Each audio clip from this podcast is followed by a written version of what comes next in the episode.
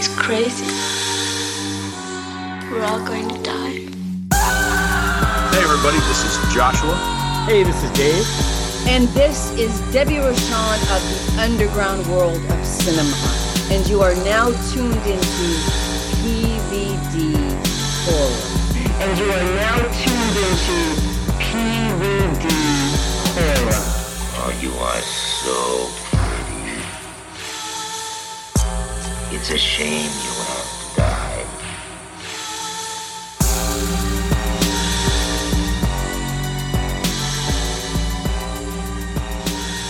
Oh, this is a little intimidating, actually. We got a, another podcaster, but you're like a good podcaster compared to us. So, like, this is very No. intimidating.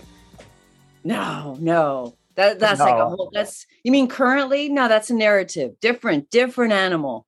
Different animal. Okay. Yeah. If you say so. You're going to show us up. You're going to take this over. I know. No, I promise I won't. And if I do, cut it out. Just cut it out. Just had to do I that. promise you I won't. I really Okay. won't. They edit me out all the time, all the time. So thank you everybody for joining us. Real quick, uh, the one and only, the actress, producer, podcaster extraordinaire, and just about everything else under the sun. The one and only Miss Debbie Rochon is on today. Thank you, Debbie, for coming on. Thank We- you guys. Thank you guys for your patience. Thank you guys for having me on. You guys are super cool. You guys have the best backgrounds in the business and they're real. It's not like a, a photo, you know, it's like a photograph. It's not like a Zoom screen, Yeah. which, uh, you know, I didn't even know until I recently, I think I was on the Billy Idol uh, store website. Yes, I'm going to admit that. And that's, you know, that's cool.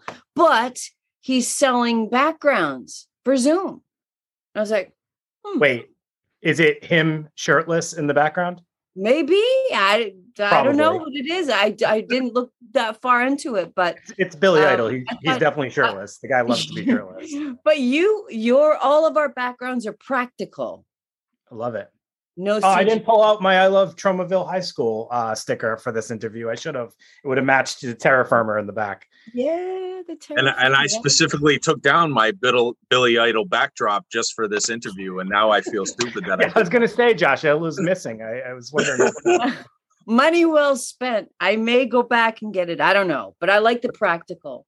yes, I like I, do practical. It looks very good. Uh, so, Debbie, you have like close to 300 film credits that consists of acting, producing, and writing. Mhm. And you're nodding because you know this already. Yeah, yeah. Yeah, Um, so, you remember that? is it true that your acting career started accidentally?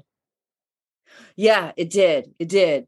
I was um homeless and I was told to, hey, go over to this hotel. And this woman by the name of Lynn Caro, uh, who was just starting out back then, this was like 79, 80. And she and they said, Oh, you know, they're doing this movie in town. You should go over there and just get them to take a Polaroid of you and you know, see if you can be a part of it. You know, it's very cool. They're going to be shooting for three or four months uh, Lou Adler, the guy who did uh, Rocky Horror Picture Show, and you know other things, is uh, the director, and um, this and that. The other thing, I went down. I had my Polaroid taken, and I was asked as one of the first people, as far as like the extras, not the main cast, right? So they said, "Hey, you're hired, and."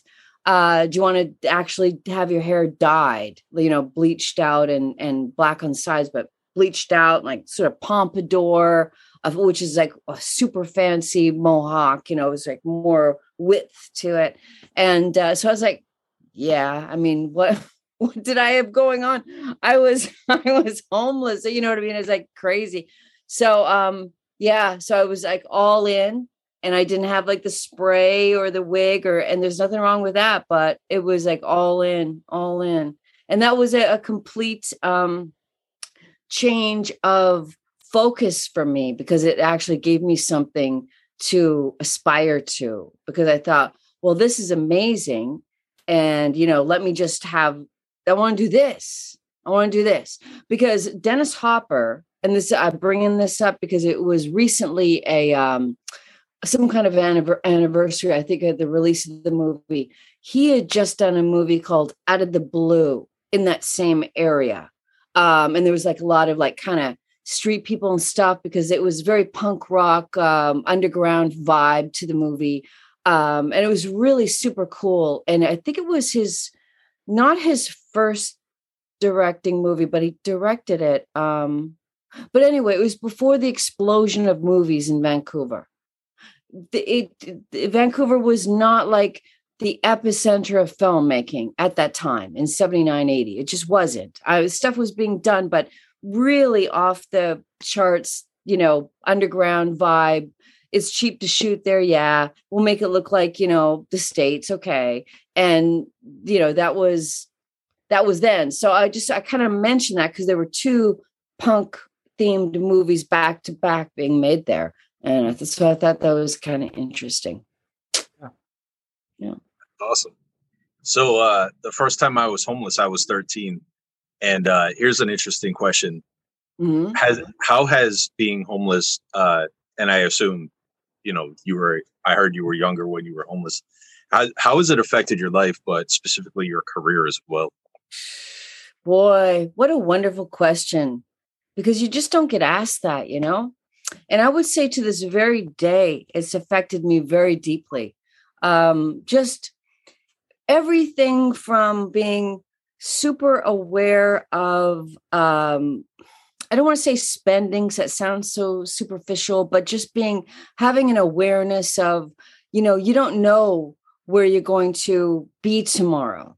You just you don't know. So you sort of have to have this sense of um security where it never existed before. So you have to kind of like make up for it or or i do anyway in other ways. You know how can i control the situation? Can i like be confident that i have like something to eat and somewhere to live tomorrow? Um and just in in the most basic way approaching life like that. And i think um it was interesting because you know as you probably know too that you know people on the street are are pretty ruthless and horrible and survivalists and there's also some good people ironically and strangely there really is. Um so it's funny because i thought wow you know if i can ever get out of this um it's going to be nothing but like the great people the people who can go into restaurants and afford to to buy appetizers and desserts like this was like a thing with me. I would walk by restaurants and just never be able to afford to go in ever. And so I thought that was such like, you know, a luxury to be able to go into a restaurant and buy a, a meal and and an appetizer. Holy shit. That was like blew my mind. Anyway, um then fast forward and um it's so funny because in the very beginning the first few years of when after after training because it didn't really happen when I was studying acting. But in once getting into uh, working with film, working with people in film, um, and and soon I, I was thinking to myself, wow, you know, there's some great people, lifelong friends, like forever friends. And then some people that I was thinking, you know, the people on the street were at least honest about being assholes and motherfuckers and these people are, it's the smile and the fake and the how am I going to fuck them up so I can have whatever it is that they have in the moment, you know, whenever, whatever year, whatever was going on in the moment. So it was weird because I thought everything would be so nice and happy, schmappy. And in fact, there's that kind of element, if you will, that exists no matter what you do to various degrees. So, yeah, I'd say it's affected me in every way, good and bad. I mean, you know, just b- bad in the sense that my trust is really, you know, very, very hard to get it. And once you've lost it, it's not impossible, but near impossible to regain. I mean, you know, and and that's with a lot of people.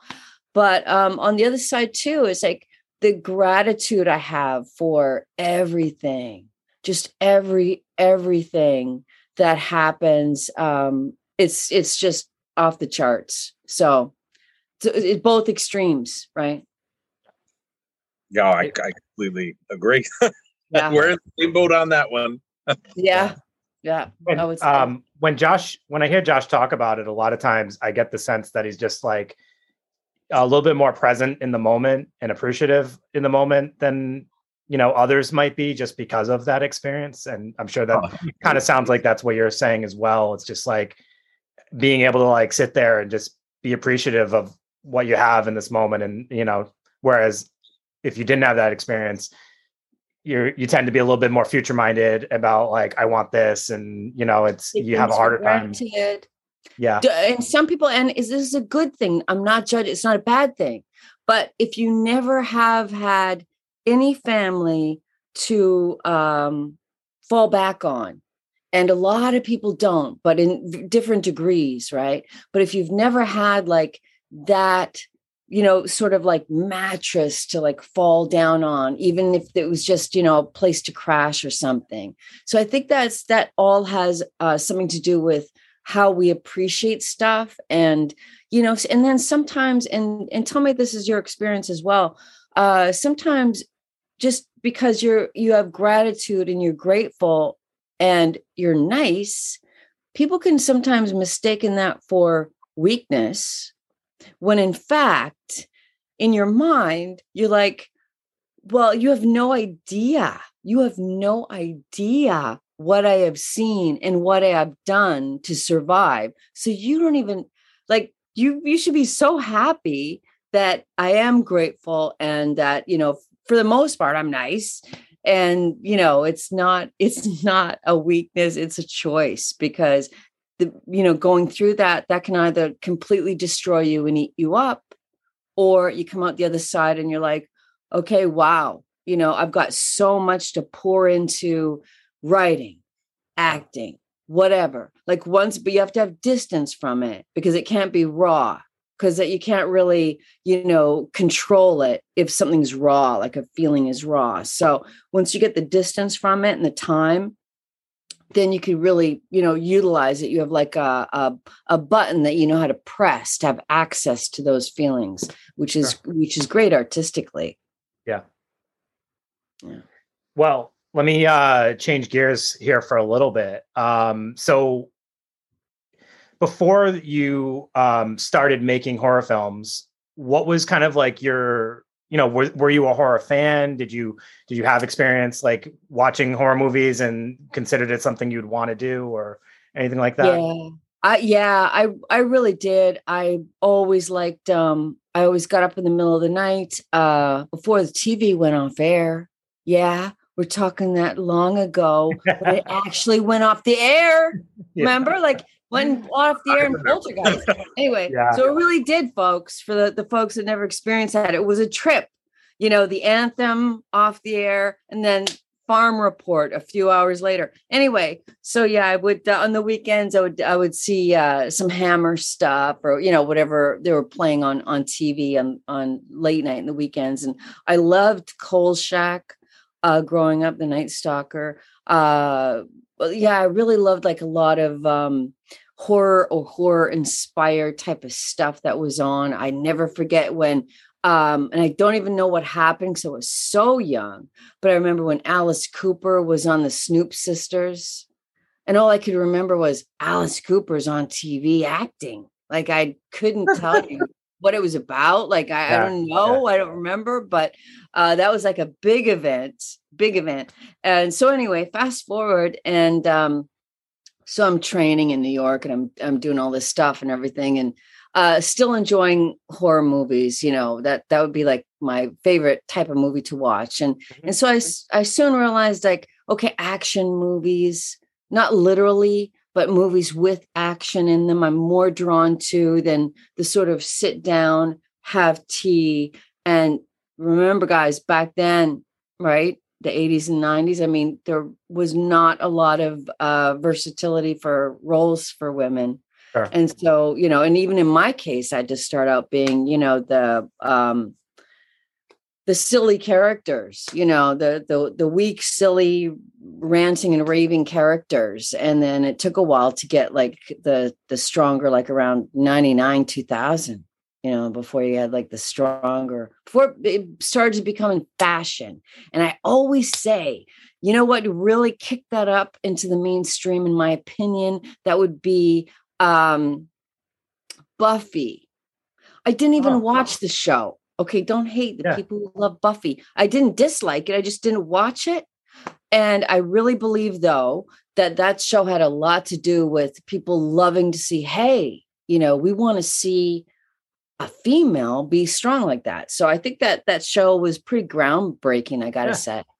Yeah, I, I think that's a great um, connection. I never really thought about that, but that definitely kind of changed the course for what we um, what we started to see after that with female Yeah. characters. Yeah, I did, yeah. I mean, it's that. That's just. I don't. I didn't study it. I don't know if that's the actual thing, but it seems like it. It feels like it. Everybody. I've also never seen Buffy either, so don't Yeah. feel yeah. But I don't think she ever has played like a victim role in that show. I think, and I mean that's typically what we knew of female characters. They are final girls, but at, you know at some point they're victim, and then they become strong. But she's just strong throughout, Strong. as far as I know. Yeah. Exactly. Exactly. That's what I think too. We'd have to ask Josh though, because he's the big Buffy fan over here. Okay. Good. Yeah. Why? Why? I have never seen Buffy in my entire life. Like, Oh, I just assumed. Sorry, Josh. You see, I, I'm not a Sarah Michelle Gellar fan. I I'm not. Uh, so I didn't watch the show. But it's funny. I met uh, Joss Whedon, who Yeah. made the series. It was all his baby, you know, and he ran with it. And I met him uh, twice, and oh, wow. we never talked Buffy. So we talked comic books. So, yeah, it was really interesting. Yeah, uh, he also wrote comics too. So, but uh, pretty cool that you brought up Kolchak because I just got this uh, Kolchak book. So I dug it out in my library, and it's the next book I'm reading. Uh, I had read it Very a long cool. What's I can't see the title of that one. Which uh Uh, it's the case book. I don't know. ah, the K- okay. Ooh. Yeah. Nice. I have a bunch of these, but I gave them to my mom because she's my mom. So yeah, And you read them, and so she could read them. Yep. I never read any of the books. Now I have to. I have to think about doing that next. This one's from uh, C.J. Henderson, and I would highly recommend any of his books. He's really good, especially with detectives. So if you're a reader, uh, for yes, all our out there. absolutely. I Um, am. I am, are and I know people who are. What are your favorite books? Uh, well, right now, uh, going through the Mindhunter series, which has been around for a while, but honestly, like with everything that I have to do, I'm always under so much pressure. It feels like that I just put on myself basically, but I've always got stuff that I have to get to. So I'm finally in in that like i have the three books i'm i'm going through them because i love the the series and then going back to the book and I actually have a couple of old books of that. Um, oh my goodness, uh, James. Um, what's his name? What's his name? What's? Douglas? Uh, John Douglas. John Douglas, and uh, I have like old old books that where he wrote about um, doing like FBI stuff and everything. But these books, these are kind of the ones that really you know, brought him. He was already really famous on TV. I mean, there wasn't any show that he wasn't in if they wanted like a professional to be speaking on a subject because he, you know, he was he was him. And uh so yeah, it's um so yeah, working on that, but you know, have literally piles and and piles and piles yet to get to some done, some not done, mostly Yeah, not we're- done, mostly not done. You know what it is too? On it, yeah, exactly. And you know what it is? I feel like I'm always un- until I've completely completed my book, which is like 75% there. I go if every time I go to reach for something, I'm like, well, I shouldn't be doing that. I should be doing this. So the guilt. Yeah. You know, I have, oh, you have this time. Don't you think you should be doing this? But in fact, it always it helps the mind creatively when you you know delve into somebody else's world you know and it just inspires you it's like watching a movie before you make a movie it's it's it's not one or the other no i can't watch any movies because i'm about no but like mm-hmm. somehow i have this like oh there's always like this guilt trip of time going on for me Did which is a whole other any- story and not interesting for your listeners at all. Well, did you have any training in in writing? Like, did you um like how did you get into writing and like actually learn how to write? I just well through through doing some really ho- horrible writing. I think. Um, yeah, I started out. Uh, well, it was the early '90s, so there was a lot more opportunities to write uh, for me then, um, because you know there was underground zines, and then there was magazines. Uh, now, of course, with you know the internet, you could you could write for many places but a lot of the places that um, I was breaking into, not at first, but ultimately, you know, they were they were paid gigs as opposed to, you know, there's so much of it now that it's very hard to get paid for for something like that. It's a hard it's a hard road, and I give people a lot of credit because you see some people write amazing things that obviously took a lot of time and research, and they may or may not have gotten a penny for it. They did it for the love of it but i i did and you know I wrote some horrible I would interview people and I would transcribe it and I would uh write you know the intro and outro perhaps and um because the narrative I was always like well let them speak for themselves. But boy I could I could look back and say holy cow that really sucked. Like I read it and make make myself laugh. I know I did an interview with uh, Marilyn Chambers for uh, Scream Queens Illustrated magazine, and um, she was just fantastic. Like what a what a wonderful lady. Like really, and um, you know I look back and in my I can't remember like the exact line that I used, but it was some um, line like you know she she's basically a professional copulation consultant. And i'm like what what was, on earth was i thinking to what Copulation was i even talking about? I don't even know. Like was i trying to be funny? Was it but it was so ridiculously stupid Yeah. um and then kind of like switch it up you know years later a couple decades later i just kind of it- your voice comes to you if you just keep at something ultimately like what you guys do on the show here i'm sure that you know you guys have like sort of uh tweaked your Oh, 100%. I mean, we still have a long way to go, but yeah, from the first few to to where we are now, I feel way more comfortable. Um, but yeah, it was I remember like I have a hard time actually even thinking about some of our early episodes and you know, they're kind of cringeworthy. So mm-hmm. You should try listening to them. They're they're they're so bad. There's like I listen to them. I'm like, oh, I have a hard time with that with anything though. Like have done that too. Oh yeah. Anything that I like mm-hmm. create, I have a hard time looking back at though. I feel like it's it Mm. reminds me of something that makes it's almost like I don't know, there's like a weird embarrassment behind it sometimes. And I just have a hard time with that. And that's yeah, that's always been a struggle for me.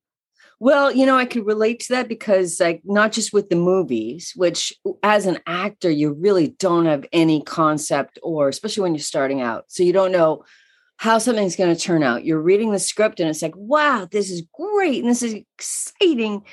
And then you do, you, you don't get the full impact of like, okay, well, the director, the DP, the editor, all these people have such a massive effect on everything. Yeah. everything. Like your makeup artist too like really. And the, the how it something's lit and everything. Like you have no no control over any of this. And just yeah so movies aside which are you know oh my god yeah like just the learning curve acting wise and also looking at like the the flaws of the filmmakers that you know and the funny thing is so, many side notes side note um it's weird but you know when you make movies and you've made a few and then people start like reviewing them it becomes like i want to put in air quotes even though that that's obnoxious it becomes your movie suddenly. And like did it was it good or was it bad? And it's somehow on your shoulders which is kind of weird you know like i don't know it's, it's a strange strange thing. But for radio totally get it. Totally understand those those moments where you look back and you, you play a show. I mean michael madsen was on fangoria radio one time and he was he didn't want to be there. Not even close. Like he was on because he had some uh, uh, book come out that was of his photographs. It wasn't even for a movie.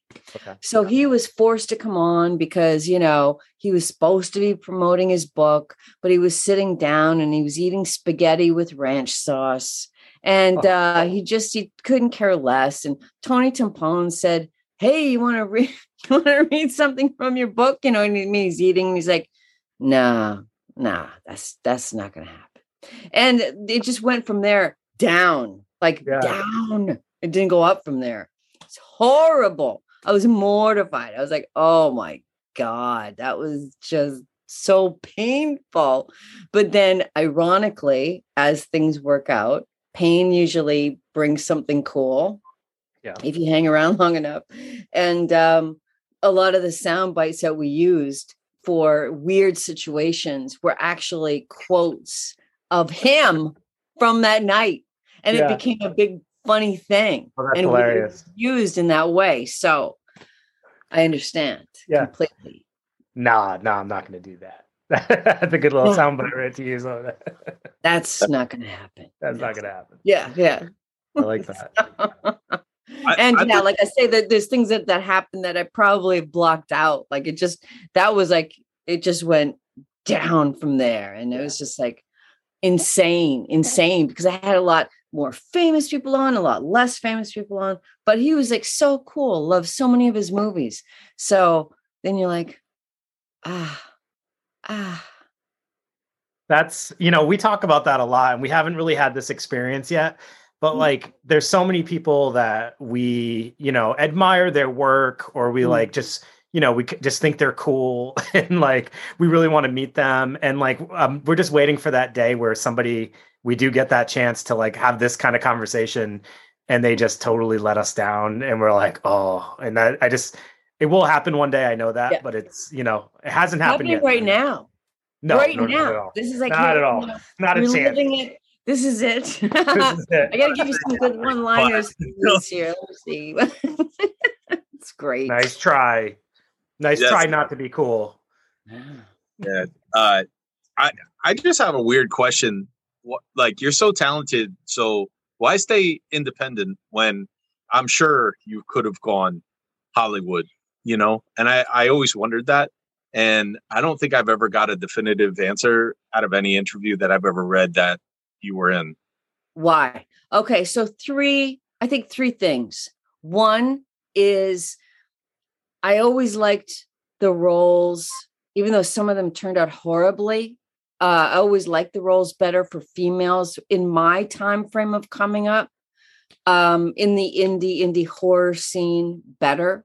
Um, it's not that that wouldn't have been worth doing other things, you know, to to get more um, uh, money basically is is you know and and cachet you know what i mean cachet is important um but i do i do think um going back to the homeless element of one's psyche and self-esteem and mind um i always felt like you know i wanted to feel feel comfortable. And i always felt like i was never ever ever part of any particular um, accepted group like whether it's true it's not true doesn't matter. That's kind of how i felt. And so i felt that so i probably very much distanced myself from being part of like something where you know every every part of you is like looked at and judged and and um it's i don't know just it seemed like for instance when i started out i was uh, working with this guy a little bit not much. His name was he was a- an agent in new york. His name was uh, tommy. Tommy of uh, something like stars or something like his name of his place stars. And um he was getting like a lot of actresses in new york city on the what was really popular then and would be career making more air quotes for you uh, to get on Baywatch.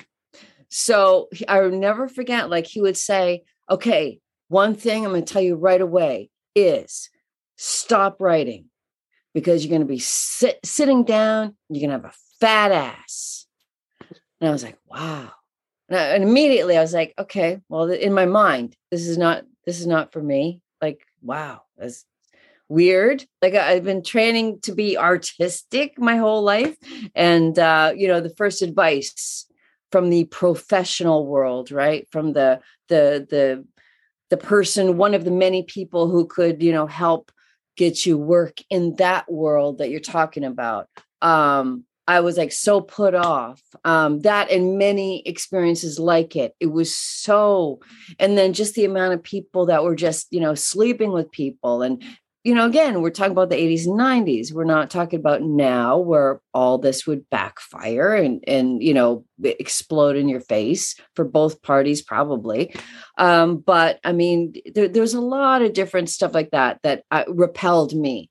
So I was just like, okay, well, I just want to enjoy myself.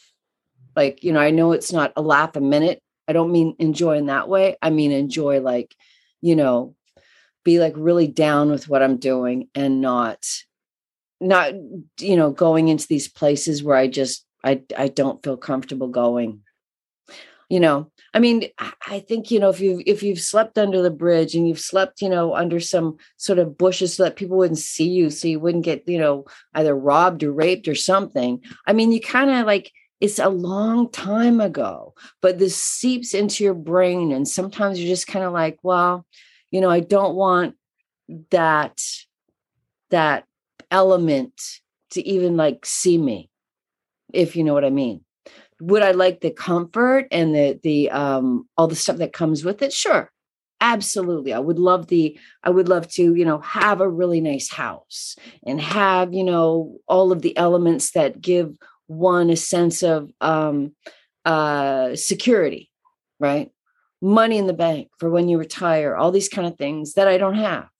But I have other things that have made me really happy. So there's that. There's people yeah. who, you know, work their whole lives and they have the other stuff, they're not happy. So I think, you know, whether you have it or you don't have it, your happiness has to come from within yourself. And it's not easy. We're not naturally happy. We have to choose to be, right? We have to choose choose what we're thinking about because otherwise our mind will just you know. Anyway where are we going with this guys? I don't know. Where am i going with this? Oh that's that definitely answers the question. And then some. So, yeah, so um let's get into your your podcast obscurities so yeah. um, it's filled with a lot of lore, mysteries, murder, all that good stuff. So mm. how'd you get involved with it? And I wanted to ask you, like, what have been some of your favorite topics so far? Oh well, you know, it's I've I've wanted to do a podcast for quite a while, and it's kind of like um, well, I've done like a lot of radio over the years. Uh, you know, right from the WBAI which is like a not profit in New York City, and then did Pseudo, which was literally the first internet radio station ever, um, 96 on the internet. Then did um, IATA 99, couple years while they existed, more internet radio, but they were doing it like studios, like spending millions and millions of dollars recreating a, a radio station for the internet not taking it to where we are now, where you don't need all that. So, um, yeah, I'm telling another long story just to get to what you asked me. Okay, so, but I, I say this to say, did I say that to say this? So then Sirius came along and we were doing uh Fangoria Radio on, on satellite and so then I said to myself, well, you know, I've done a lot of like interview stuff and I really, really like it. Like I really like it. I like the people that I meet and I have a lot of fun, but I want to do something different. Like not repeat myself and not, you know, not have something where it would take it really takes a village. Like what you guys do, I, I give a lot of respect to you guys because you know, in in that scenario at Sirius, we had like we had a board operator. I was one of the producers, but you had producers booking the show, mm-hmm. literally writing out the show. You know what I mm-hmm. mean? The breaks, the the you know, um, all the all the ads that we had to read, all that kind of stuff. We literally would be a physical book at the beginning of every show, right? So that kind of work, I know that you don't have to do it nowadays with podcasts, but it just kind of like to me, I always felt like, well, if I can't do it a certain way, and I'm, I'm you know, it's just going to be one of many, and not even you know like it i don't i don't know it just it didn't appeal to me because and so therefore if it doesn't appeal to you and it's not a passion for you you're probably not going to do a good job. So you got to leave it to the people who feel really strongly about it because they're going to put all the energy into it and do a great job. So love radio what am i going to do maybe something narrative tell a story very old school right like that going yeah. back like um just like with Franken, uh, Frankenstein Mobster, uh, the uh, six part series I just did based on the graphic novel was just insanely so much fun, so much fun, but weird because we're all recording it in different places. We didn't not even uh, not okay. even a read through. Yeah, together. So really weird, but yeah, obscurities, uh, narrative. That's really what drove me um, just to do something different to see how that would go. And I like uh, a lot of the topics. I like, I love them all, but the ones that really stand out for me are, you know, finding stories that people may know, but they're not so overly done. Like they're obviously famous stories, right? But they're not like um, ones that they're they're at least uh, elements to the story that people may have not heard. Oh, you definitely go in depth with the stories. I, I appreciate that for sure. Yeah. Yeah. So, yeah, I try to bring something different at least yeah. and new, perhaps, you know, maybe you know some of it, but not all of it. And so that's try to do that with the show. So it's a little bit, it's fun, entertaining, uh, and maybe you learn something. Maybe you go, oh, that's interesting. Yeah, absolutely. You know? So um, you had some locations on there that kind of surprised me uh, just because I was it was not something I had thought of, you know, uh, wanting more information. But then when I saw it, I was like, oh, that's kind of interesting. And I tuned into those ones specifically. But um, it was like the you just did a Kings Park uh, psychiatric one, and mm-hmm. then you did mm-hmm. North Brother Island. And I was telling Josh I wanted to ask you about this because I did um, a little bit of photography with those abandoned locations. Um, mm-hmm. Um, and I actually haven't been to those two locations. Kings Park is kind of filled with graffiti and it's kind of a playground for kids who like to do that abandoned stuff. So yeah. I haven't gone there, but I've I've gone to a number of abandoned locations and I was actually thinking like it would be really cool to know more of the backgrounds of a lot of these places. Like you can, you know, Wikipedia stuff, but um, you really mm. did a great job giving detail, especially that North Brother Island episode was really detailed. That um, was yeah, that one was so much fun because here's an island, as you guys know, um, that not a lot of people know about. Strangely enough, like what a an amazing place, what a history. And uh, yeah, there's obviously stuff if you know to. It's like one of those things that you can find a lot of information if you know what to look up. Yep. But if you just threw out to somebody North Brother Island, they'd be like, what what's that where's that what yeah. state is that in you know like because there's all these little islands by new york and they're all like insanely fascinating because obviously everything on the east coast well both coasts but um is going to going to have a lot of history because that was the first place that was hit by many people coming over right yeah. so it's just that all of these like little uh places they have like such a plethora and such like a they're like they have more history than a lot of the other areas i would say if yeah. that makes any sense no absolutely and you know that's our area for sure has been like yeah. um you know it's a hotbed for those kind of locations because there is so much history and a lot of that stuff kind of originated in our area with like the asylums and stuff like that like they don't really have those on west coast um right. the way they have them over here Right. And that's kind of weird too, isn't it? Like yeah. why why on the East Coast? Yeah. why do we have do we need more asylums in the West Coast? But then again, they're all I mean, that's kind of, you know, the you know, this is total side track here, but like that's kind of coming to an end, obviously, because they're, you know, we're moving far, far away from that kind of um, mentality of thinking people need to be stored away in asylums because they have a disability or a mental health issue. So it's a good thing that they're closing, but it is interesting that we had so many of them. And, you know, and some of the things you see inside them. And that's actually, I was going to talk to you after the show and just suggest a few things because I would love, personally, I would love more information about them. Mhm. Um, but some things that I've seen that I would love if, you know, just to throw it out there, if they're topics that could make it onto obscurities at some point. Mm. Rhode Island Oh. has a ton of uh, lore. I didn't know if you were going to Yeah. do any episodes about Rhode Island. Oh, there's no doubt. Like I, I'm sure that there'll be some. There, there's a lot of stuff about Rhode Island. Oh my god, holy Yeah. cow! I mean, this because I've known a few people, not not a ton, but a few people. There's some filmmakers and actors.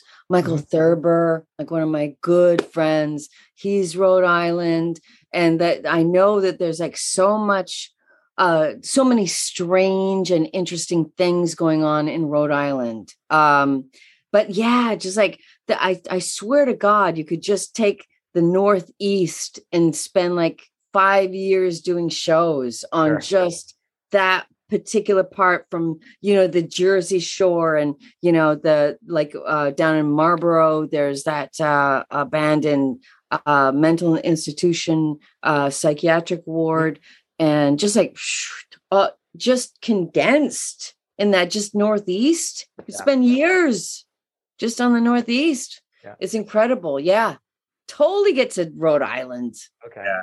Good. Yeah. Here's hope. We we are the vampire capital of the United States. I'm just saying. is that right We had the documented case in uh, 1796, Dave, around there. Yeah, I think that's what we had said earlier. And it's funny because there's one vampire who gets mentioned all the time, that's Mercy Brown. But there's way like way more than just her. Like we get known for the for Mercy Brown's case, but there's a whole family of vampires um that you know were were documented and um yeah it's it's way more than just that one case but th- she tends to be the most famous one i think Awesome. Oh, yeah. I- It sounds like you could spend a year on Rhode Island.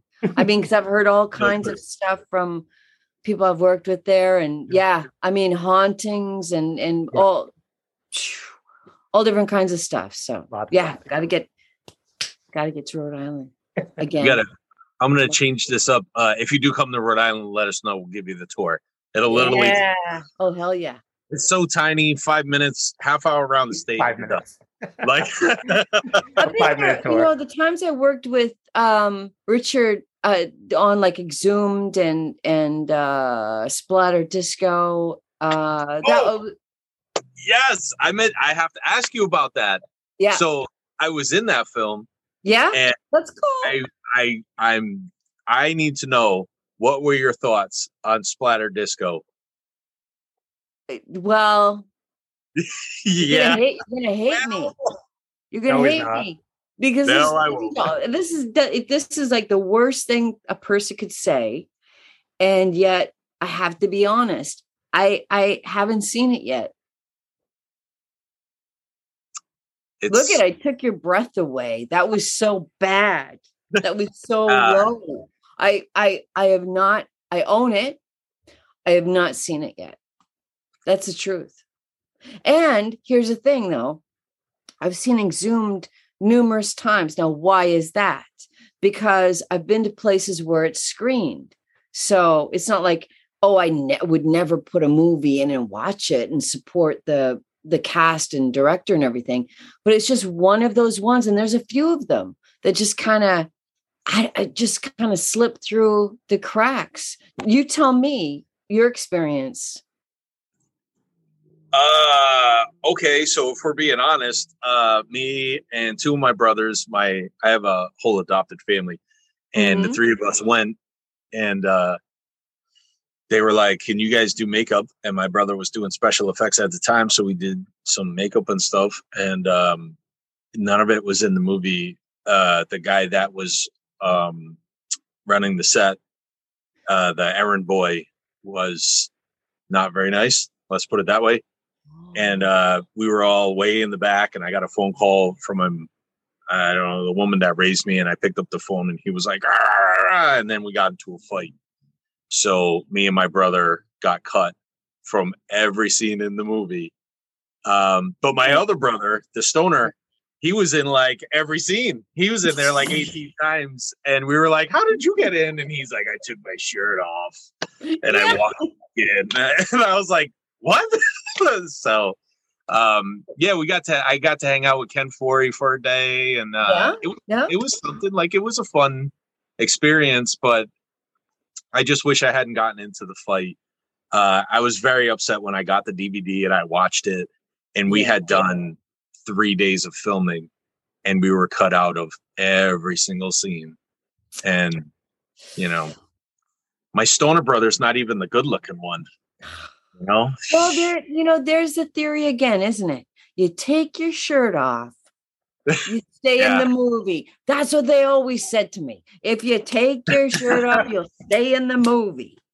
Okay, there's three things. You want to stay in a movie. You get naked, you are a monster, or you're horribly and wonderfully killed.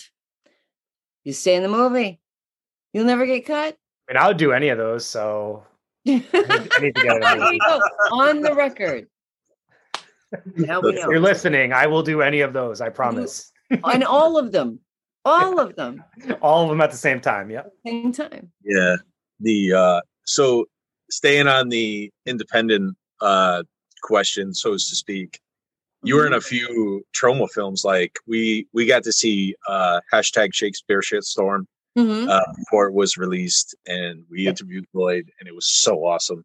But you were in a bunch like what was it, Terror Firmer, Yeah. um Poultrygeist, if I remember correctly. Little uh, tiny bit. Tromeo and Juliet. Yes, Tromeo Tromeo and Juliet. That was a big one. Yeah. I was, Yeah, and then there, were- there I mean, there was like return. to- I mean, the list goes on and on. Yeah. Um, so how was it working with Lloyd? I mean, we had a great interview, but how was it working with Lloyd, and how was Troma as a whole? Oh, well, you know, it's weird because, okay, well, first of all, Lloyd is Lloyd. Like, Lloyd is the whole package. He is uh, amazing. He's lifelong. He's like family. And he's also, you know, you can also go through periods of like, um, where, you know, Lloyd is like not, he's not happy with you for some reason. And you go through that. And it just, when it's multiple decades of a relationship, you have to understand that it's like any relationship. It's not like, oh, it's all like pretty happy, fake, and you know what I mean? It's not, he's because it's not just business in the sense that um, it's not like he pays everybody a boatload of money. They come and do a great job and then they leave. It's like everybody is far more tied in because nobody is getting paid because you know if you get like $250 to act in a movie for five weeks that's not getting paid. That's not even my coffee money. Right. no not even close to paying for my coffee. So obviously you're there for uh, creative reasons. You want to be there. You're having fun. You're um, enjoying yourself but you're also it's also personal. So it's different than being hired for a job. Not artistically you're bringing the same thing even though it's you know absurdist comedy. Yeah. So but um okay so i hope that kind of answered uh lloyd because that's that's comp it's very complicated. Uh you know lloyd as the friend who's always there lloyd as the director who um is really like especially the last one where his wife was there all the time. I mean he's, he's way calmer. I think when i first met him he was still under the impression that like you know you have to put the fear in people to keep them going and working hard and all that and he's just not like that now. So that's that's kind of like the evolution of knowing somebody for that long uh as far as Troma goes like as a company you know it really depends on who's working there. It takes on who is working there. I always kind of thought of Troma as uh, the same entity but then that was always a mistake because it would depend. I first met them um there was a couple guys working there that uh, are like decades long gone, wonderful guys. And one of the guys would always say to Lloyd, we were doing these like bumpers for uh, TV. Cable was just, you know, really coming up. And so even though I wasn't even in any of the movies yet, we were doing like little skits for like German uh, television or something like that. And so uh, he would have us come in for like five hours and do like 10 shows in five hours. And uh, the, the guy would say, Lloyd, you got to pay these people. You got to, you know, give them 150 bucks for the night of work, you know, and he, and he would do it and he would get, get that through. And then, you know, so it all depend on who is, who is there. So I never assume that um, it's like the same entity. It's the same sure. film company. Lloyd's there, Michael Herz is there. But as far as like, you know, your personal relationship with them as a group, it depends on who's there. Yeah. And Lloyd just got a brand new uh, personal assistant, yes. Rocco. We uh, we actually had Rocco on the show. Um, yeah. And we so, we got to watch, check out his film and everything, and he's Rocco's great. Yeah. So I mean, I think this uh, another and Thomas before him was was great, and uh, yeah. So I think it's a, on a really good, really good curve. Um, and uh, and some some of his uh, people working at Troma have become like lifelong friends of mine.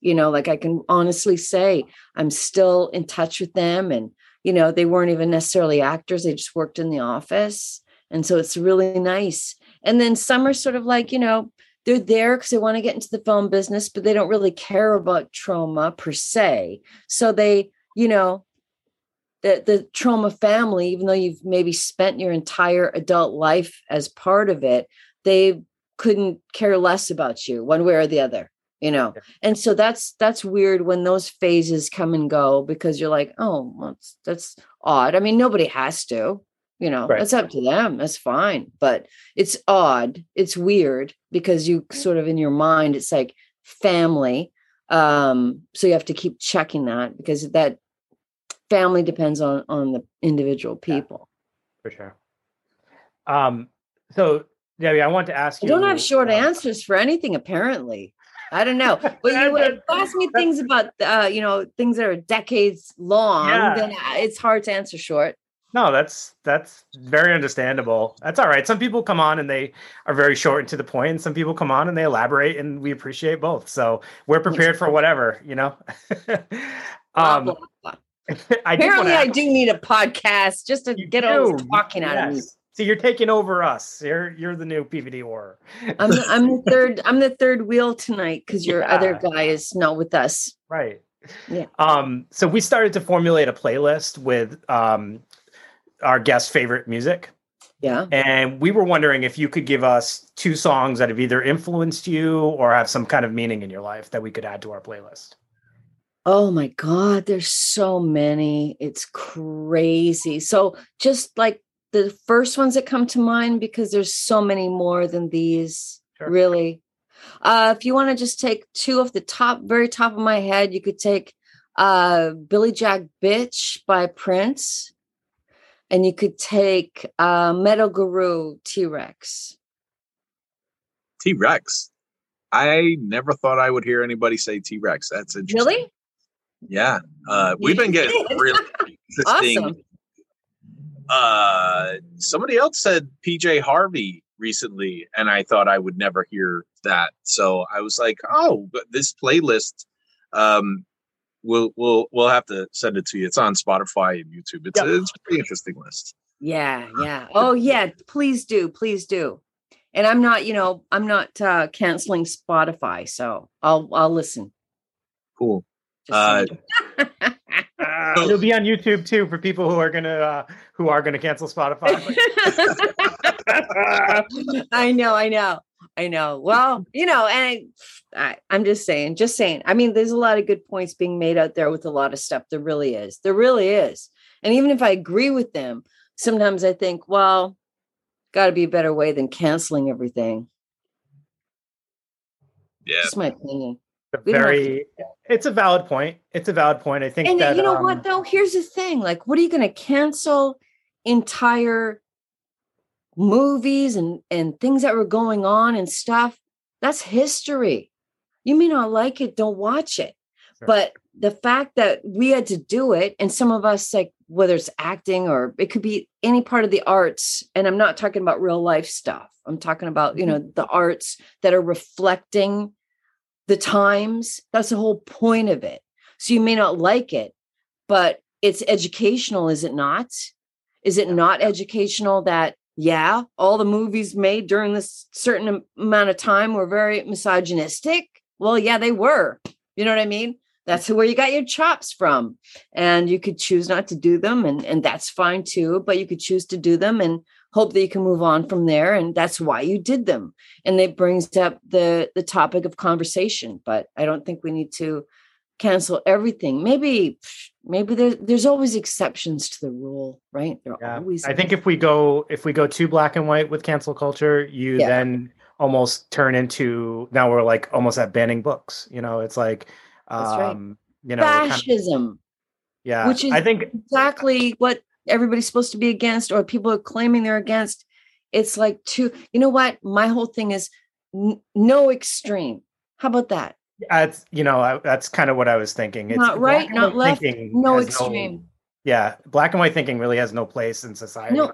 because there's No. nothing black and white about any of us. There's nothing black and white in life Yeah, right Yep. you guys I totally agree with you. I, Yeah. I talk to people about black and white thinking all the time and how problematic it is um, because when you look at things that way, I said I was working on it, Dave.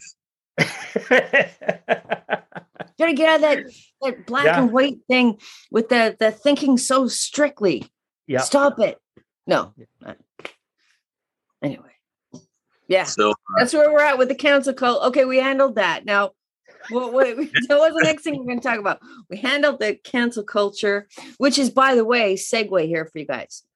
A big part of the Shakespeare shitstorm movie. thing. yeah. Oh, yeah. Thank you. Um, Big- absolutely. That that's. I mean, that's exactly what he's addressing there. I believe. Um, Mm-hmm. Yeah. You know, it's it's well, actually, I believe it's right in your face. He pretty much says it. Um, but yeah, no, that's that's so true. He that so our conversation with him was so interesting because you know he's very passionate about what the things he's believes in and you know his his stance on things. Mhm. um, and he is just Troma is one of those things that always toes the line of being offensive but it gets away with it because of how much they are able to they use offensive humor to point like to to show how ridiculous those offensive things are and those offensive people are.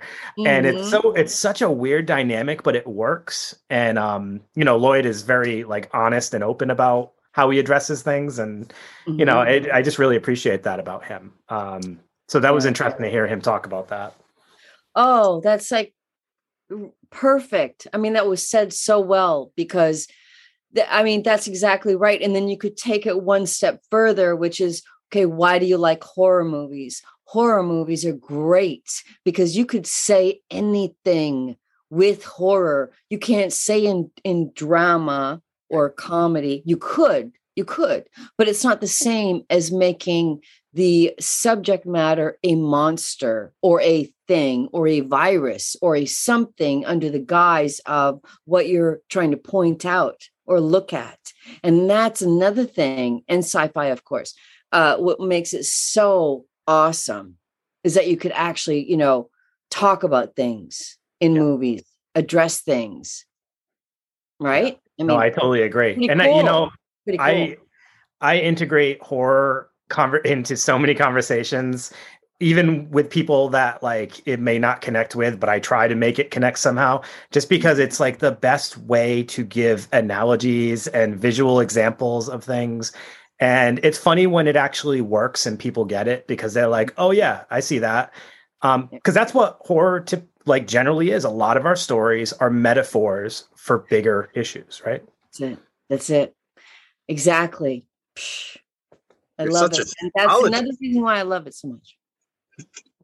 I don't know if you can tell Dave's a psychologist. Is he? Really? Uh, so I so So yeah, I do ther- I do therapy and um, with um, all different populations, and then I work another job where I do behavioral. Uh, Maybe I clinician could stuff. hire you later after the show. You tell me your rates. Yeah, That's I don't think I can afford you though. I don't think I can afford him. Uh, you I can. Uh, me. that's how we met. I, I I was his client, and that's how we met. And Yeah. Hey, He's not- lying. No, I don't want people to think that about you, Josh. yeah, they We'll already think be that. your They- they already think We need therapists in this, you know, in this underground world. So thank you for your service. thank you for your course. service. Yeah. I love it. It's awesome. Appreciate that. Um, Yeah. that's a good segue. Speaking of therapist, let's talk about Chainsaw Sally.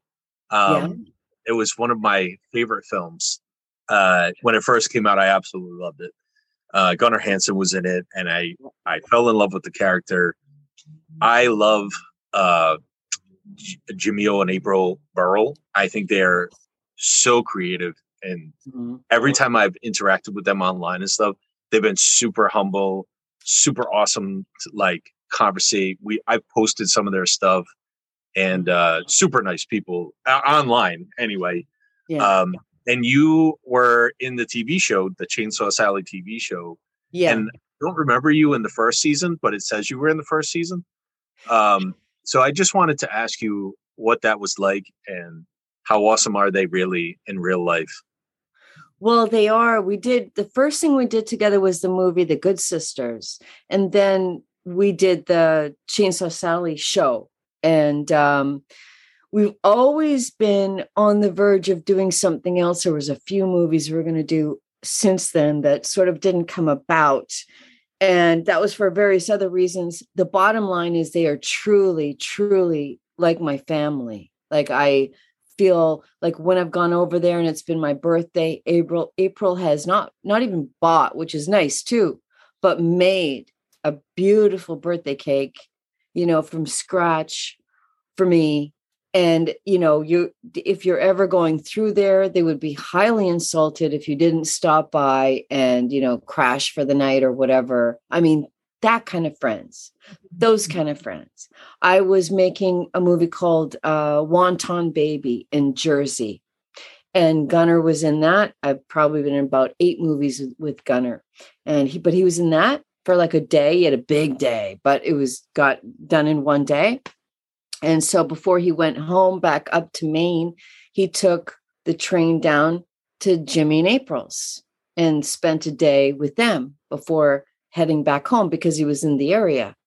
And that just shows you that whoever comes within their artistic uh, sphere, it's like it's really for life, you know. I mean, there, there's obviously not everybody gets along, but I would say for the most part that it's just it's contagious because they they live it. They're one of the few people uh, who truly live the artistic lifestyle. You know, like um, he's always playing music. She's doing the belly dancing. They're always incorporating some kind of art, artistic expression into into some part in all of their lives. So just having that kind of headset, I just always it's always like, you know, it's it's a place that we all should aspire to be, you know, and it's not like they're millionaires which they may be, but I don't think they are.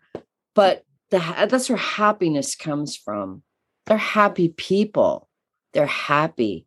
They're creating. They create every single day in one way or another. And they're, yeah, they're everything that you think they are. They really are. They're everything you think they are. They're fantastic people. Uh, when when we die down a little bit, I'm hoping that they'll be gracious enough to come on the podcast. Uh, Yeah, I'm hoping. sure. I haven't asked them yet because we've just been influxed. But uh, man, I wish. Oh, they So- will. They will. And they'll be awesome. They'll That's be cool. great. Yeah. Yeah. You'll have a great time. Never not a good time with those guys. It's good. That's awesome. I, I you just made my whole day because uh, I've been idolizing them for years. Um, so I have a, another odd question while we're staying on independent cinema. So years and years ago, I got this movie called Santa Claws, Mhm. and um, I've heard about the sequel slash remake, and that was uh, Scream Queen Naked Christmas, I think it was.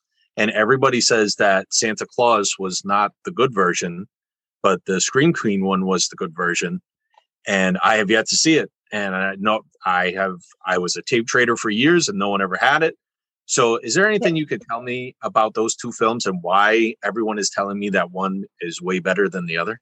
Well, it that makes absolutely no sense to what they're telling you because one is part of the other. I I Do you, that do you even do you remember the movie at all? Santa Claws, I remember.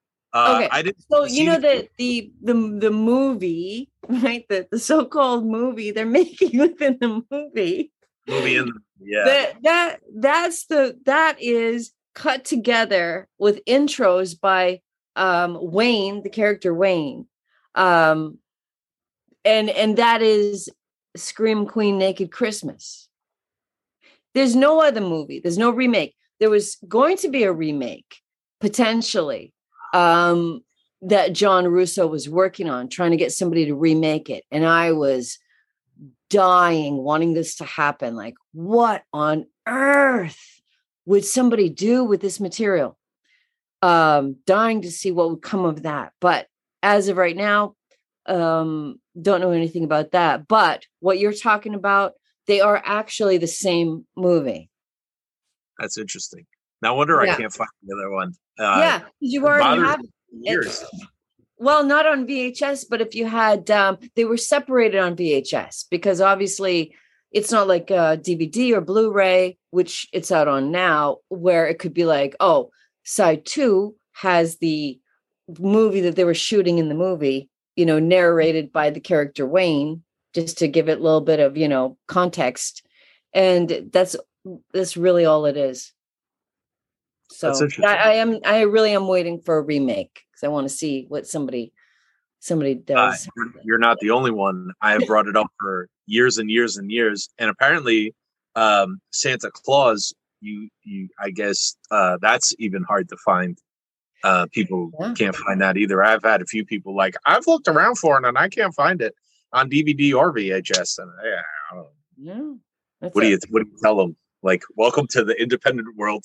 like, Yeah, welcome, welcome. The only thing I could say if you were like so, you know, dedicated to finding it, you would go to Alternative Cinema, the distributor. They probably have it on their website.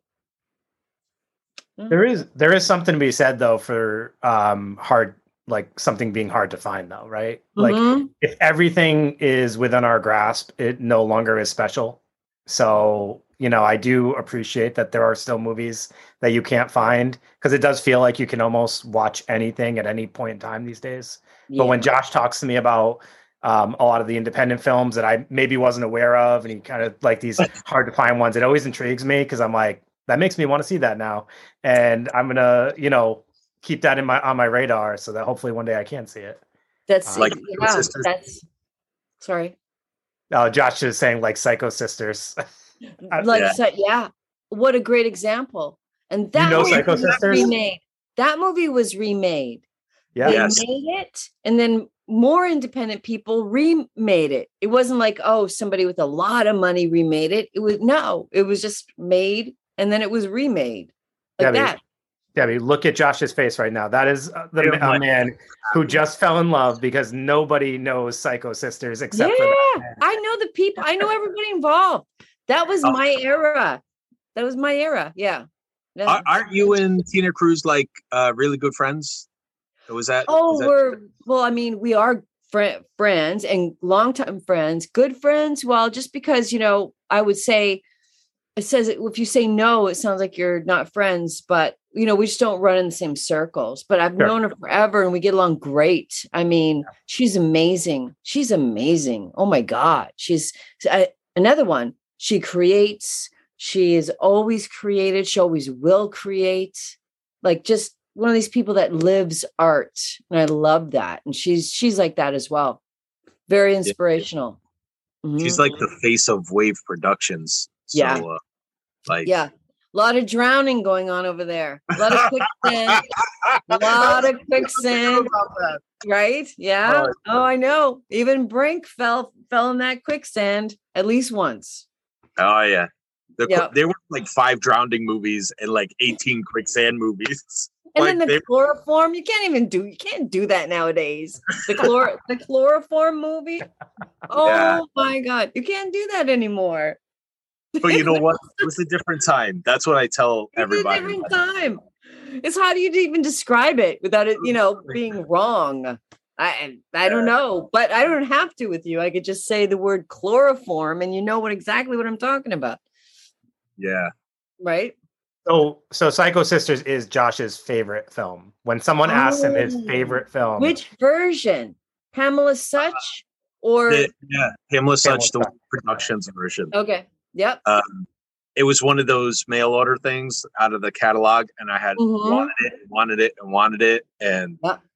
you know, I was I was a dumb teenager. I was homeless. I was a drug addict. Like I had no money.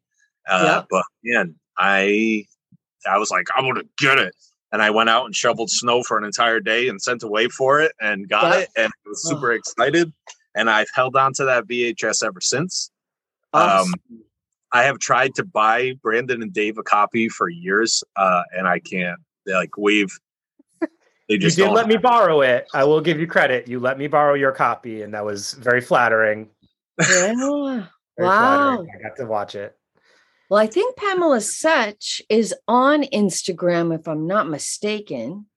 I'm pretty sure. I couldn't find her on tw- or a way to contact her on. Tw- I think she was on some some social media. I was trying to figure it out. I mm-hmm. wanted to do a little Christmas gift to Josh and reach out to her, but I couldn't figure out how to contact her because I was like that. Josh would.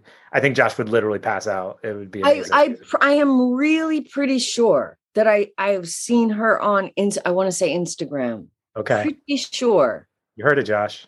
I You might have Yeah. to get out. You might actually have to get onto social media, Josh. Get Even though you're allergic. give him a give him get a little Yeah. on here. So Pamela um, Sutch, End game. Yeah. So so Debbie, I, Yeah. I know that you spent uh you spent quite a while with us tonight, and I honestly feel like Josh and I could talk to you for hours. So and I and I'm not gonna I'm not gonna the do that. To. Yeah. I'm not gonna do that yeah. to you. Um so maybe maybe at some point down the road you could join us again. We I think we would be absolutely honored if you would consider that. I would be honored, and we could do, call it just part two. yes. And we're not yes. even going to say how many parts there are yet It- because we don't even know, no, right? it's undecided as of now. Go on and on and on. So yes, it would be my pleasure, and thank you for having me on. Thank you Can very much. before you head off, can you just tell our listeners, first of all, what you want them to check you out in, anything upcoming, and then where to find you on social media and stuff? Okay, so really, it's social media. Just go to debbierochon.com. The easiest because all the links are right there. Uh, a movie called Freak is coming out on Oh, yeah. Monday. Yep. Uh, Bianca Crespo directed that. Um, I am a voice in it it was made during the pandemic, but she did a wonderful job. She shot it in Philly. Um, so that's it coming right out, and it's and it's really, really good. Very atmospheric, very um artsy in a good way. Um, and all like a, a mental, psychological type of movie. So obscurities, check it out, please. Um, Frankenstein Mobster is coming out in March, the end of March. Uh, first six minutes of the the show is uh, up to listen and check out. So you can go to SoundCloud, go to any of my like Facebook or whatever. There's a link there, and it's Mhm. fun. All this stuff is free, right? So as as you guys know, the Mhm. podcast and everything, you don't have to have money to to enjoy any of that. So um yeah, and I'm just about to and uh Dark Ritual just came out. That's sort of an older movie that was finally released after a very long time. Mystery Spots coming out uh pretty soon. And I'm just about to go and make a movie called In Betweening, which is the same director, Mel House. And uh, so that's down in Texas next month. So a lot of stuff going on. And as far as the writing goes, we have um, Videoscope. Um, there's a, a book actually. I'm doing a chapter on Bruce Lee for a book, and a chapter actually on Gunnar for a Texas Chainsaw Massacre book. So got a lot of a lot of stuff going on. You are, But yeah, yeah, your hands are in everything. Yeah, try. Got it. Uh, uh, Um, and you know what I mean about the for our- guilt? You see what I mean about the guilt? You're like, Yeah. "Oh." about so much to do in a good I- way. like it's a beautiful thing, but it's like once in a while you have to let yourself enjoy something, let the mind like relax. Yeah. And I, I did want to mention uh, with Mystery Spot that you mentioned, Mhm. I read that that was actually banned at one point in like 1989. Is that accurate? no, no? this is a brand new movie, Mystery Spot. All right. Did, was there a film that you were in with Lisa Wilcox? Is that Mystery Spot or is that yeah, one? she's in that one. She's in uh Dark Ritual with Maybe me. that was the one that I read that there was something that held that up or something. Um, Yeah. or I made this all up and I, that none of that is accurate at all. But you know what? I like it because it makes it people want to see it more. Go with that. So yeah, by then the way, all of this stuff has been banned. All of it. It's all So don't fresh you know, stuff be very for you careful. now. it was all canceled. Your own risk.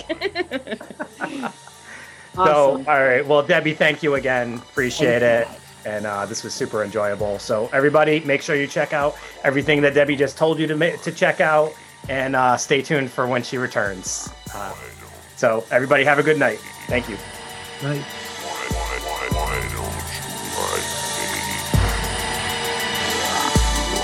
We are going to have a party. Uh, how do I look, huh? How do I look?